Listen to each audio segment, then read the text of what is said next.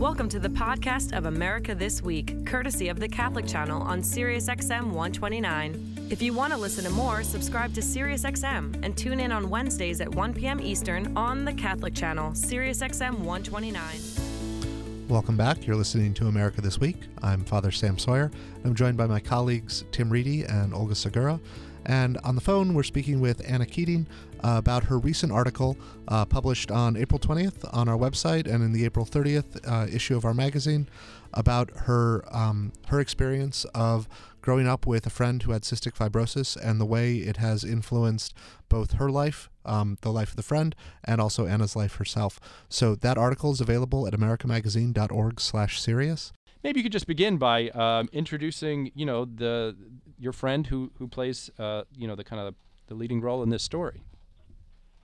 Sure, I'd be happy to do that. Um, I decided to write this piece because of Jen Gann's piece. Um, she describes um, suing her medical providers for what's called wrongful birth uh, because they missed a prenatal diagnosis of cystic fibrosis. So basically, she wants a court to say that her son shouldn't have been born, shouldn't have been allowed to be born because he has this really terrible disease. And um, I have a experience with this disease, albeit secondhand, because uh, one of my best friends growing up uh, and her sister are both now in their 30s and living with cystic fibrosis. So when I read Gann's piece, it made me sad uh, because she was saying that these people should not be allowed to live, that their lives are full of so much suffering, um, that we shouldn't allow them to be born. Um, but I'd had a very different experience um, with this family, with two of their three children uh, living with this disease. Well, um, so the um, again, the story was in our uh, well, it appeared online on April twentieth. Um, so, uh, how did you know growing up with uh, your friend, and you know, you talk about the influence it had in your life. Maybe you can talk a bit about what it was like to, you know, it was just a friend of yours, but obviously she, you know, she had some uh, medical issues. She had to, to, some challenges in her life. Yeah, um, cystic fibrosis is a respiratory illness, so it infected every part of her life. Um, but if you knew Libby, and I wish she could be on the show because she's an incredible person, um, you would see that her life is full of so much joy. I was friends with Libby and her family. Um, not because I was, you know, going to learn some lessons from them. that just happened to happen. I was friends with them because their house was so full of joy, and they lived with a great intention um, to live every single day. So, if you can imagine, having two children who are diagnosed at birth with a, with a disease, which at the time they were told that they had a 50-50 chance of living to the age of 18. So nothing more challenging than something like that um, for any parent. Um, and Libby's parents are really my heroes uh, because what they did with that information, besides you know um, get their kids really great health care, is just create this community of love and support around their children and live the whatever amount of time they had to the fullest. And so Libby's parents um, taught me how to fish and to water ski, and we had lemonade stands and rope plays, and it was just a very um, joyful and intentional kind of life. Um, Libby says of her parents that they said, "Yes, you're living with this disease, but you're living with this disease." And I think I'm a mom that gives me a lot of courage um, to think that I could have that experience with someone who had had this terrible diagnosis and yet has had and is having such a full and rich and meaningful life. In some ways, a more meaningful life uh, because she's lived it with such intention. Libby is a speech pathologist and she's adopted two children. Um, she's married. She has lived a very loving life, um, a life in service of others. Anna, I wonder if I could ask you because I it, I don't believe it's something you address in the article, but um, you know, at what point in your friendship did you did you know that that Libby had cystic fibrosis, and do you remember how it was explained to you early on? I always knew that Libby had cystic fibrosis because um, she was so diligent about her and so responsible, even as a child, about her treatments. So when she was having a nebulizer treatment, we would watch a cartoon. Or if she came over for dinner at my family's house, um, she would bring her baggie of enzyme pills because cystic fibrosis also affects digestion. Um, but one of the things about Libby, or about having an encounter with a person who has a disease, is that she never was her diagnosis. It was a part of her life, a big part of her life. Um, she had hospitalizations frequently. Um, and yet it wasn't who she was. Libby was fun and funny and a joyful big personality. Um, and I think sometimes when we get these prenatal diagnoses, we see the the diagnosis as who the person is, as a por- as opposed to it being a part of their story. Libby says that um, in the interview, and I think that Libby really embodies that. Right. I think that's something that comes across powerfully in your own writing about her as well. That you know, Libby is Libby first, and um, your friendship is with Libby, not with Libby with cystic fibrosis, right? Like that's not the that's not the story of this friendship here.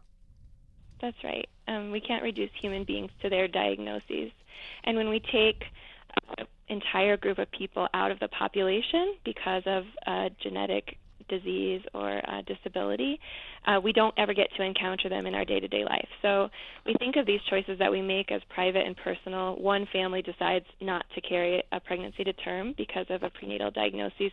94% of families with a prenatal diagnosis of cystic fibrosis um, end up terminating the pregnancy. So we think of that as a private decision that affects that individual family, but I think it really affects our entire culture because as we don't encounter people living with these diseases or disabilities, we become more afraid of what that life looks like because we've never experienced it, we've never encountered it, we've never seen um, the resilience and the grace and the courage of people who are living with um, a great deal of suffering and challenge. Um, so growing up in this home that was full of joy and love gave me a different perspective on what a life with cystic fibrosis could look like than I think the author who was grieving her son's diagnosis um, and maybe hadn't had a personal encounter previously um, with someone with CF. Right, and as you point out, you know her, uh, the author Jen Gann of this uh, New York Magazine piece that that you're responding to here, um, her grief is understandable, right? Like the the, the diagnosis is challenging and there would be real suffering, but that doesn't mean that that's the entire story. And uh, and the fact that our particularly the way the question has been constructed, you know, this question of wrongful birth, should this person have been have been allowed to be brought into the world, um, sets it up so that we only see uh, the the worst possible outcomes, and and sort of squeeze everything else out of our imagination. That's right. I think that Jen Gann's pain is very understandable and her fear is very understandable. We don't talk about um, eugenics anymore as we did in the 1920s and 30s in this country. We just practice it. And there's a tremendous amount of pressure to have perfect children, um, to have quote unquote normal children um, to have quote unquote a perfect family. And I think we all feel it, and no one wants their child to suffer or experience pain. So it's very understandable um, her real grief that comes through in the essay. Um, but I think that uh, the solution is not to eliminate suffering people, right? Um, but to create communities of care and loving support. What ends up happening in today's world because of prenatal diagnosis and the availability of abortion for the full 40 weeks of pregnancy is that parents who have um, children with challenges are sometimes isolated and blamed as if they've done something wrong. They haven't prevented this child from having these challenges, when of course they bear no responsibility. Um, and that comes through in Gann's essay as well, is that she feels that it's somehow her fault. Um, so it's a really, really difficult position um, to live, to parent in a society that doesn't value caretaking and especially doesn't value certain lives or thinks that some lives are more worthy um, of care than others. So, um, yeah, we wanted to bring you back in and uh, talk a little bit about, um, you know, your understanding of the way that the the availability of prenatal diagnosis and the the assumption of what kind of children we should want to have um, is impacting the way that communities actually do or don't um, support families that find themselves in these difficult situations. Right. I think it's always difficult to be a parent. Um, I have two kids. It's really difficult. it's especially difficult to be a parent of a of a child who has any kind of cloud over their existence.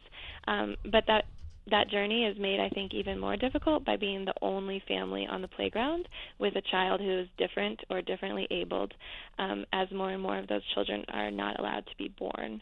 Um, and so, one of the pieces of Libby's story that I found so moving and courageous is not only is she living with um, cystic fibrosis, but she chose to become an adoptive parent and to welcome two children. Um, uh, into her family saying that she would accept a child, um, even if that child had some kind of special needs, because it became personal for her in her own life as someone who had lived with a chronic illness.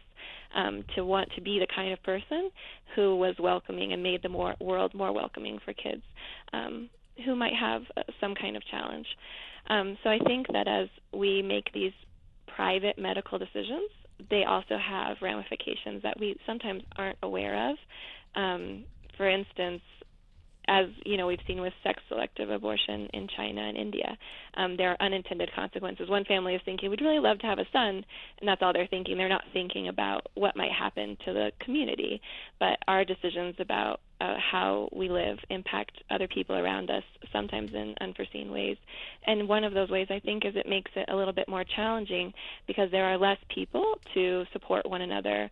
Um, as we no longer see, you know, suffering, illness, interdependence as normal parts of life. Um, we see them as strange or scary um, outliers. One potential example of this, and a story that we've covered uh, a number of times in the last half year or so, has been um, that in Iceland, uh, because of the the near universal use of abortion um, in cases where there's prenatal diagnosis of Down syndrome, there are, there are no people be born with Down syndrome anymore. So, um, you know, it, it sometimes gets announced as, uh, you know, this is a society that has eliminated Down syndrome, but the reality is what they've they've eliminated people with Down syndrome, um, which right. is different. Right. And I think one of the strange things about the moment that we live in, technologically speaking, is that there are these advances in science where people, we have better and more treatments available for people living with uh, chronic illness or disability. People with cystic fibrosis are living longer than ever. There are folks with cystic fibrosis in their 50s and 60s. Um, but even as those advances in science are happening and research are happening, if no one is being allowed to be born with this disease, we won't continue to make progress in its treatment. Um, Libby and her sister are great advocates for people with cystic fibrosis, and they've raised a great deal of money for research.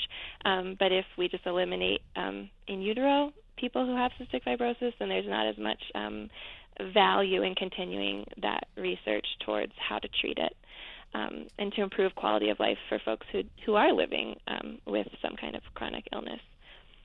So lots of unforeseen consequences, and also for all people, right? So people living with cystic fibrosis are that's a rare, exceptional situation, but all people are going to experience suffering or sickness or dependency even childhood, right? In childhood, you're totally dependent on other people.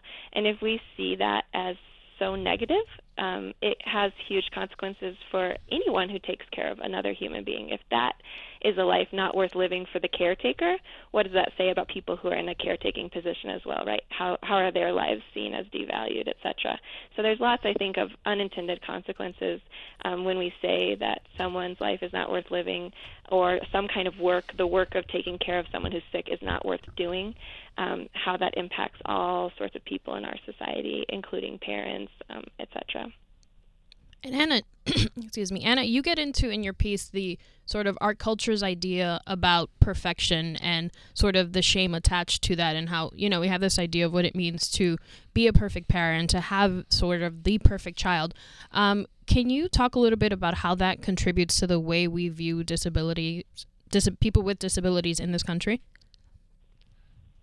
Sure. I have a two month old, so I've recently been through the process of um, having a third child, being pregnant, and having the fear. The fear is very real of having something wrong with your child, not only because you love your child and you don't want them to suffer, but also because you don't want to be different from other people or to be less successful, etc.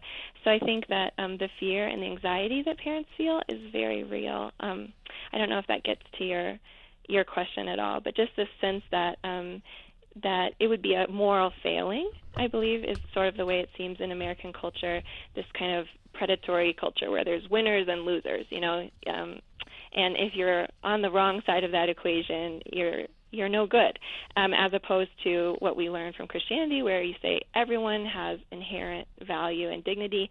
No diagnosis can take away your human dignity. Um, that sense that human beings have infinite value sounds very strange and can be very difficult to believe in in a culture that is always telling you that you're not good enough, you're not beautiful enough, you're not rich enough. Um, it leads to a lot of problems, a lot of despair, and a lot of fear, I think, um, on behalf of parents that their kids have to be these kind of perfect projects, um, and if anything goes wrong, that their lives won't have meaning or value. Um, when the message from the church is, is just the opposite. I think part of this too. I mean, uh, and, and, I appreciate that in in this piece. I mean, you have a great deal of empathy for people who are in this position because you know a, a young family trying to, you know, just starting their family. You know, for example, without a lot of financial resources, it may be uh, very difficult for them to conceive of how they could ever, you know, even just bringing one child into the world, but a child with disabilities can maybe seem overwhelming to them. So they can seem like they're all alone. So how do we as a community because it doesn't just fall on them, it falls on us too to figure out ways that we can be more supportive as a community so that they don't feel like they're in it alone. I think that's right. I think one of the biggest problems that we all face, not just people who have chronic illness, uh, is the breakdown of community um, and the breakdown of families and, and communities of care, neighborhoods, you know faith communities. And also um, there are partial political solutions I think as well. We we need to have universal health care. Um, we need to have a strong social safety net. We need to make it easier for people to choose to parent and to support those people and to raise them up as the heroic people that they are. Um, Libby's parents are my heroes because they created this beautiful childhood for us in the midst of this incredibly difficult circumstance.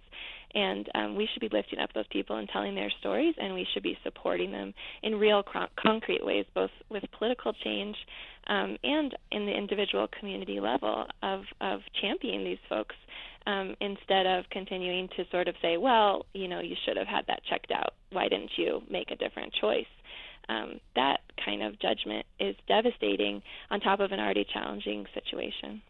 Well, and I think one of the things that I really value about your article, Anna, is that you point out that it's how isolating that kind of responsibility is, right? That that comes out of um, you know what you call the consumerist notions of choice, efficiency, and convenience.